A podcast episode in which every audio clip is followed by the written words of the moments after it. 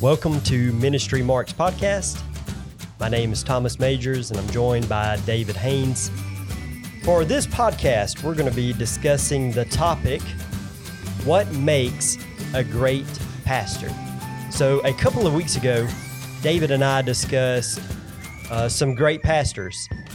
Who are some great pastors? Who are some of those great pastors? And we kind of mentioned in that podcast that it would be a great podcast idea to talk about what makes a great pastor. So that's what we're going to do today. We're going to talk about what makes a great pastor. I said, when I think of a great pastor, I think of a person like Tommy Vincent mm-hmm. or an Adrian Rogers and who who did you say, David? I you, said I said Thomas Majors. Is yeah, that is not what you said. no, I said uh, I said Randy Bostic because I think we did local and national. I said That's Randy right. Bostic and then Chuck Swindoll is who I mentioned because oh, yep. because I have so many books of his that I've read. So yeah, and Adrian Rogers, you can never go wrong with him. Absolutely. Amen. Yeah. Yeah, that's right. so there must be something in those guys, their ministries, their lives that that lead us to believe that they are great pastors. So yeah. what are what are some of those qualities? Well, you know, Thomas, the first one I have written down, and I, am pretty sure you have this one written down too. But the number one quality that I have down is they they a great pastor, great pastors have a heart for God. They have a hey, heart yeah. for God. In Jeremiah 3:15, the Bible says, I will give you shepherds after my own heart. And so I think they have a heart for God. So Thomas, elaborate a little bit about what your thoughts are about having a having a heart for God, or how does that manifest itself in the life and the practicality of a pastor? Yeah, I was just thinking that yeah. when you uh, when you were saying that verse, they have they have a heart for God, they have a love for God. I think I put it in my notes as that this person would have a love for God. So how is a love for God evident in a person's life? I think it's evident through uh, their their study of God's word. Yeah, yeah, yeah. I mean, if it's a person who is uh, loving God with their mind, then they are going to be loving God through the study of His Word. If they're loving God with all of their their heart, their soul, there's going to be passion for for the things of God as well. I think for holiness, the Word of God. I think there's going to be a a desire for a person to to pray. Mm-hmm to have that intimate type relationship with God. I think there's going to be a love for the church as well. I mean, that yeah. they want to be around the the people of God. They're gonna they're gonna want to study the word. They're gonna want to yeah. preach the word to people. Yeah, yeah I agree. They're gonna want to be in uh, fellowship with people. Yep. Amen to that. What are you talking about? what you talking about, Willis? I'm a jerk. That's what I. Because you don't like fellowshipping. no, you do. You do. You show a lot of people. oh, All right. So, so I, th- I think it's going to be evident in the way yeah. they they handle the Word of God. The deacons were called in Acts so that the apostles could do two things so they could give themselves to the ministry of the word and to the ministry of prayer. So I'm going to say the ministry of the word, how that person relates to God through the ministry of the word and the ministry of prayer speaks volumes of how they love God. And I fully agree with you. Something you said reminds me if you are a great pastor, I think it's going to come out in your preaching. The people will know your love for them, your love for the word, your love for God, your love for prayer. I think it'll come out. Thomas, I feel there is a difference between preaching and pastoring. And I believe a an evangelist can can preach. Man, they might preach a stem winder of a sermon, but there is a difference between a preaching pastor. And I believe that it can really come out and they can show and you can you can you can see it in the life of a pastor for years. I know that man loves the Lord because I've been sitting under his preaching not just for a week or for a month, but for years, or in the case of some of the great pastors we've already mentioned, for decades. There are people who have sat under some of these great pastors year in and year out, decade in and decade out, and they know they have a heart for God, and it's evidenced in their preaching. And so there's consistency. That's that's basically what you're saying. There's consistency over a period of time where this person it is evident they're walking with the Lord and and serving the Lord. And a lot of times that comes through in the most public Mhm. Area of ministry that the pastor does. Mhm. Not everybody sees the pastor when he visits a home. Not everyone sees the the pastor when he is giving counseling within the office, but almost everyone sees the pastor on a Sunday morning preaching, and so it's going to be evident through that Yeah. that public aspect of ministry and in the preaching. Yeah, the, the way he handles the word. I fully agree. You know, Thomas, we're talking about a great pastor, great pastors. Uh, what makes a great pastor? Uh, Sometimes we, me and you, sometimes preachers, uh, we will look and say, well, boy, that guy must be a great pastor because he pastors a church that runs a thousand and he must be 10 times better than a, a pastor that just pastors a church that runs a hundred. But I don't think that's the case. Church size, I don't think equates to what's a great pastor or what is the makeup of a great pastor. Uh, there are probably many pastors who pastor a hundred people who are better pastors than pastors of a thousand or thousands of people. we have a problem when it comes to celebrity celebrity status. We try to give people celebrity status who who have a lot of influence.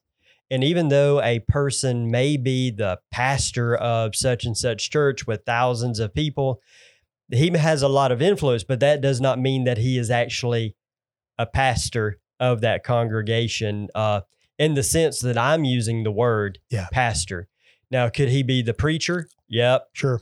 He could be the teaching preacher or the lead preacher. He can be the lead pastor. He could be the leader of the church. He could be the administrator of the church. But is he in the trenches with the people, pastoring, Yeah. caring for them, picking them up when they're when they're down, uh, guarding them from from the uh, from the world? Yeah. is is he doing that and th- that might not be the case Yeah. but it may be the case with that person who is pastoring the church down the road that's got 25 people in it Yeah. and he is loving his people he is caring for his people he is proclaiming the word Yeah. and so size does not matter when Yeah. it comes to if a person is what we are describing as a great pastor That's right.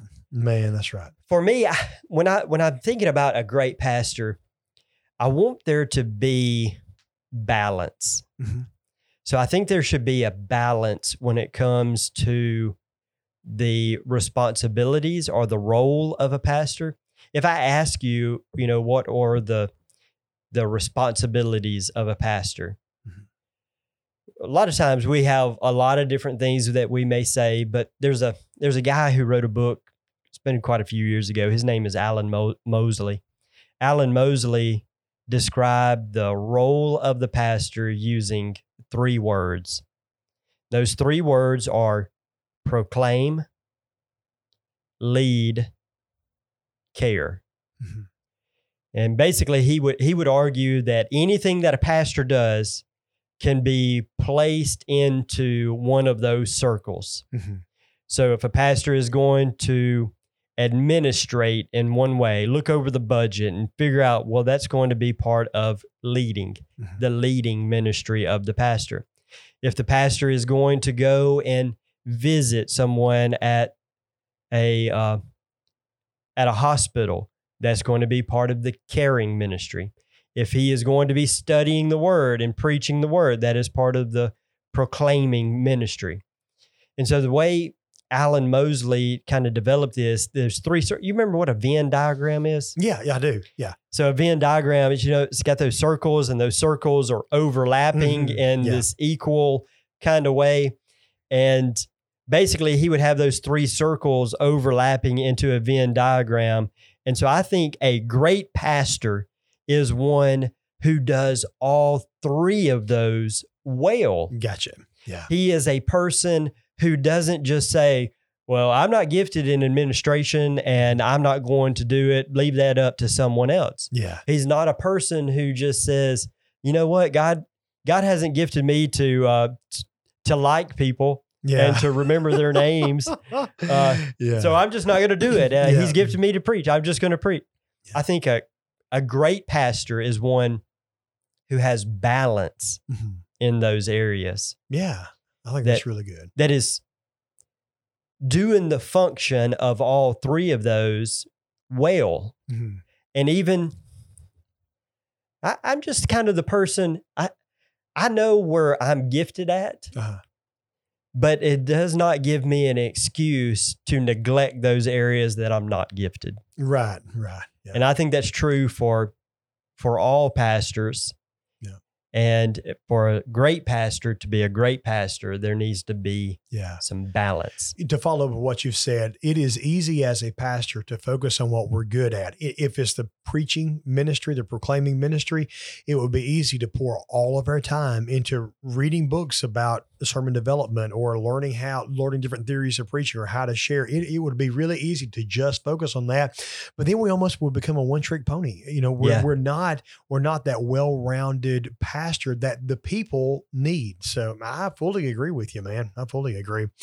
So Thomas, I would I would say a a great pastor puts things in order, and it's similar to something you've already said. As I was reading uh, in the book of Titus, Titus one five, uh, Titus was left in Crete to put things in order. Sometimes when a person goes to a church, he might find that church is disjointed. Man, everything is out of sorts. Nothing is flowing well. The committees aren't functioning well, and the church is just kind of scattered. And that pastor puts things in order. I think a great pastor helps a church function at a higher level. He, whenever he came out, they were on a four out of 10. But whenever he leaves, they should be higher than that, a seven or eight or a nine out of 10, going together and being unified and serving together. Uh, What else are some of your thoughts? So I've, I've got some follow up questions Okay. for for you. Yeah. should we always we okay this is a problem i think in the southern baptist life. We put a lot of emphasis on numbers. Yeah. sunday school budget uh attendance sunday morning attendance. I don't think it's the most important thing. I, I now don't get me wrong. I think those numbers are important. I think the Sunday school number is important. I think the worship service attendance is important because every number represents a soul Mhm. and someone's eternal destiny. But I think we put too much emphasis on that, and and sometimes I think uh, a pastor can be a person who is building the congregation up doctrinally strengthening their relationship with God, but it doesn't necessarily equate to more baptisms or more um, Sunday school attendance or more uh, Dollars in the more, offering more plate. dollars in the offering plate. Yeah. Yeah. Yeah. I, I think you're right. And we would fail in doing that. I, I remember years ago, I heard Bert Harper say something while he was at West Jackson Street. At one point, I believe when he first went there as pastor, they still had the attendance board displayed somewhere. And he said he wanted it taken down because he didn't want his ministry judged on nickels and noses. I remember him saying that. It was so interesting. I don't want nickels and noses to, to be what someone says is a good ministry or a bad ministry because there are times where the nickels in the noses are less than last week, last month, last year, but the ministry is still good. So when I worked, I worked at this one establishment. I will not say the name of it, but I worked Okay. in maintenance and there was a guy who had smoked for years and years and years and and a lot of times people think about smoking and they think of lung cancer, but for this person and for many people, he developed nose cancer, oh, cancer in Oh, his nose, and he had his whole nose Oh, removed. man. so he wouldn't So even he be could- counted there. Nickels and noses, he wouldn't apply. Thomas, that's terrible. That's terrible. Has anybody called you a jerk during this podcast yet? Not yet. well, you're a jerk. Let me just tell you. and I'll say that with the utmost respect. You took it respectfully, right? I did, yeah. oh, that is so funny, man. Yeah, great pastors are faithful brothers. Titus 1 5 through 9. Talks about just being being faithful, being faithful. Yeah. You know, being a faithful brother when it comes to ministry. So we've already mentioned love God. Yeah. You mentioned that. I, I mentioned that there needed to be a balance between the functions. And then I would just say that we need to love people as well. Yeah. We've we've kind of skirted around it, and I'm sure you're probably going to talk about it even more so. Yeah. But we just need to love people. If there's there's a big regret in my ministries and the places that I've served, it would be that that I needed to visit more Mhm. and that and i think m- many pastors probably would say that as well Most. i yeah. i wish that i could have been here and done this or been with them then or whatever it may be Yeah. this idea of visiting and and just doing life with the people more so Yeah. than he uh he did and that's one of my regrets so i think Yeah. loving people is seen in the way uh in the way we we care for them knowing their name knowing uh, things about them Yeah. actually praying for them uh and just showing care and compassion Yeah. to yeah. them Eh, man, Thomas, I, I totally agree. I, th- I think with the people, as you go from one church to a next, as you grow in the ministry, you become a better pastor. I recall resigning the first church I ever served as pastor. And I said, What I hate so much about this is the second church I'm going to serve as pastor starting the very next week or two weeks later. I said, I'll be such a better pastor to them than I were to you. And I'm a better pastor at my third church than I was at my second church. And, and it just kind of goes along with it, with the process. But yeah, loving people and listening to them. I remind myself of three things. The first of every month, I have this on my calendar, roll it over to the next calendar every month. And I always remind myself of three things. Number one is always be compassionate. ABC, always be compassionate. I got to remind myself, always be compassionate. I may have sat where that person is sitting theoretically, but I may not have. Always be compassionate. oh that's good Yeah, well, thank you. I, that that is original with me. Always be compassionate. Another one was from a former associate pastor that served here, Barry Bushelon. He said, uh, "Is whenever someone brings something to your attention, it may catch you totally off guard." He said, "The statement you ought to always say is, thank you for sharing that with me. That is so good to know." And uh, and I always remind myself, if somebody comes at me with something odd, thank you for sharing that with me. That is good to know. And the third thing on every month, I remind myself of is this saying, we teach what we know, we reproduce who we are. And uh, and I and I like that. I just need to be reminded that it's not just about teaching what we know, but I'm in the process of reproducing who I am. Who am I? Uh, a faithful Christian, husband, father, pastor. I want to see more faithful Christians, husbands, fathers, and pastors. That's what I try to reproduce who I am.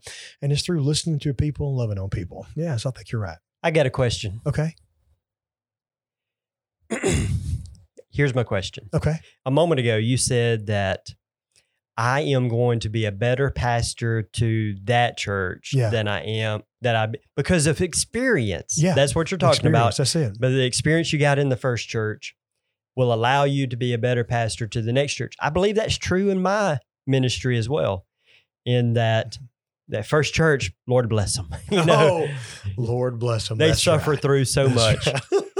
In the second church, Lord bless them. They suffer through so much. And yeah. serve three churches. The Yeah. third church, Lord bless them. They suffer right. through so much. Yeah. All right. Do you think what is best Uh-huh. for a pastor to go somewhere and serve long term Uh-huh. or to to get experience Uh-huh. And to move on? I, think it is best to get experience and to move on. That's exactly what I think. I, I, I don't. I've never. I've never thought about this before until you asked me. I think that's a really good question. Some guys can go in and they can serve wherever for however long. Whenever I was at uh, the Southern Baptist Convention just a couple of weeks ago, I found myself standing in line for an extended period of time, and I talked to a man who his first Southern Baptist Convention when it was when he was 19 years old, and it was 53 years ago. Wow. And I said, How long? He serves in North Carolina in the Durham, Raleigh area. And I said, How long have you been at the church? They have 10 staff members at his church now. He's still the pastor. I said, How long have you been there? He said, 43 years. And we talked about longevity of ministry and what that looks like and calling multiple staff members and seeing a church grow through all that time. And it was so interesting to talk to him. But I do think you can go, You can grow and then the lord will a lot of times allow you to go over to another church and and not have to experience those growing pains. And the lord uses that for the benefit of the church and the pastor. You know we make mistakes. Thomas you made mistakes at every church you've been at. I made mistakes at every church i've been at. And guess what? We'll continue to make mistakes. Yeah. we're as part of being sinful humans. And the lord sometimes allows a pastor to go to a different church and to be an even better pastor and allows that church where mistakes were made to be able to call a pastor, and then they will be an even better church because of that pastor and his previous leadership. And now someone else will come in that has learned at other places and can help grow that church for what they need then. I was just thinking about some of the pastors who I know. Let's just say they're 70 to 80 now. A lot of them of that age, they would pastor a church for like a year, year and a half, and then they would go to another church mm-hmm. and they'd pastor for for two years or mm-hmm. three years, and then they'd go to another church. But eventually, around four or fifth church, they would stay for like stay. 30 years. Yes. Yes. And it's like you're right. It's like they got experience in those other places and yeah. and were able to stay for a long period. When now, I think it was uh, around 1940 to 50 something. Okay. When Pleasant Ridge and uh, Dumas and in Union County did away with the annual call. Ah, okay. Yeah. So, do you know when did Trinity ever have an annual call? Okay, not that I know of. So, Trinity right now is about 78 years old. Okay. Oh, yeah. So, yeah. So they wouldn't have been even around. Uh, right. And so Trinity was the first uh, that was Southern Baptist Church that was started in Itawamba County that was solely SBC and not BMA or independent that became SBC as as it became more prominent. So Trinity wouldn't, but Thomas, the first church I ever went to as pastor had an annual call. The very first Did church, it? Yes, yes. And my stipulation was if you want me to be your pastor, you're doing away with the annual call right now. And we're not going to have it. And uh, they they they voted that out and voted me in. And I stayed there for five years and three months. But they had an annual call. The previous pastor was voted out on the annual call. And, okay. Or, or, short, shortly after that, they had an annual call, and they had just they had they had just renewed his call for another twelve months.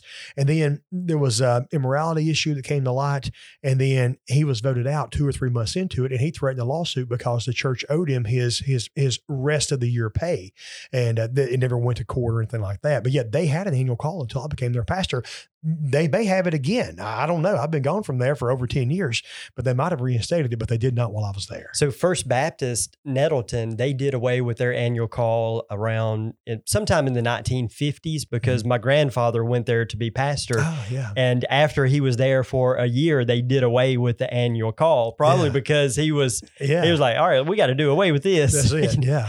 but, but even with that annual call, that gives an opportunity for pastors to move it and sure get does. experience yeah. and to learn from one church and take that to another church. So yeah, that's yeah. A, that's an interesting thought. Yeah, and I also think in bivocational ministry, it is easier to move. If you have a home somewhere, you're not living in a parsonage. If you have a home, there might be eight or 10 churches within driving range that are theoretically, you know, you very well could go to and pastor. And so I think it's an easier move, especially if there's a little hiccup or something going on. You can go down the road and pastor that church and you continue to grow and learn. And, uh, and then you become a great pastor. Like that guy who is uh, 53 years, he's been coming to Southern Baptist conventions. In the first 10 years of his ministry, he pastored three or four churches. And then that either fourth or fifth church, boom, he hit, he stayed. It was fantastic, and you know, and has been for years and years. So yeah. Now, now we today really push that for a pastor to to be long term, to to stay for a long long time, and I I I agree with that. But if it's true what we're saying about experience and growing in experience, should there? I don't know. I don't. Should there be an opportunity for them to get multiple years of experience and then plant themselves into a church but how would they do that? Yeah that's a good question and i don't i don't know a good answer for it you know Yeah, that that is good. You know, I heard a, a fellow say this one time. Uh, what preach as if it's your last day with those people, pastor as if you'll never leave them. You know, so have a have Oh, a good, good. pastoral ministry. So, all right, all right. So, Thomas, I, you're talking about loving the people. I think a good, a great pastor will use his personality or use his giftedness to disciple and evangelize the people. We want to share the gospel, and we want to see them grow into the nurture and admonition of the Lord. We want to see them grow. So, what else you thinking about? Great pastors. Well, I, just want to piggyback off of what Yeah. you just said. You said a pastor would use his giftedness, and that does not have to look the same for all pastors, does it it? doesn't. It doesn't. I think there was a turning point in my ministry at at the last church I pastored because I got to this point where I thought, you know what? I love technology. I I love to be able to use technology and learning new things. And I thought, well, I can disciple people through technology. Yeah. And so, of course, uh, part of that process birthed, you could say, this podcast right. and birthed uh, the video type ministry at the church that I had before and the teaching video type ministry that I had. So uh, that doesn't always have to look the same. and and that was key giftedness, the giftedness that God has given Yeah. to that person to disciple others. And it doesn't always have to be in that Adrian Rogers type That's right. vein. That's right. So Yeah, because you you and I have been friends for years, and when we are so very similar in so many theologi- theologically and doctrinally similar, but our giftedness is totally different, completely different. completely different. People that like me don't even like you. Can you believe that? I do. Uh, yeah. but yes, where where I love conversation and love talk, it's just and your your your giftedness is different than mine. I love going places with David because I don't have to talk. I'll do all the talking for you, buddy. you do all the I talking for just me. tell you And- what you need to know. and I get to just sit back and listen and and then I get to listen and process and- ask a and- question occasionally and ask a question occasionally and David's talking and I'm just I'm just so excited about it. oh, that's so funny. And I love talking. I love that's like the Southern Baptist Convention. We were up there. We stayed at the at the Gaylord Opryland Hotel, and it was about a twenty minute uh, shuttle bus ride. And I sat next to I sat next to my wife every time, but we sat next to different people, people I didn't know. And the whole time I was picking their brains. Where you at? How long you been there? What's your ministry look like? and at one point, my wife asked another pastor friend of ours who sat behind us and said, "Do you do this?" And that pastor friend said, "No, I hate that." but I love it. I love doing that. So yeah. He sounds like my kind of person. That's so funny, man. Uh, well, Thomas, we've talked about some great pastors, and one of these days, I hope somebody looks at us and says, "Is that Thomas Major? Is that David Haynes? Man, those guys were great pastors." I agree. I want to thank you for joining us on the Ministry Marks podcast today. We've been talking about great pastors, and I hope you will join us again next week for the next episode of the Ministry Marks podcast.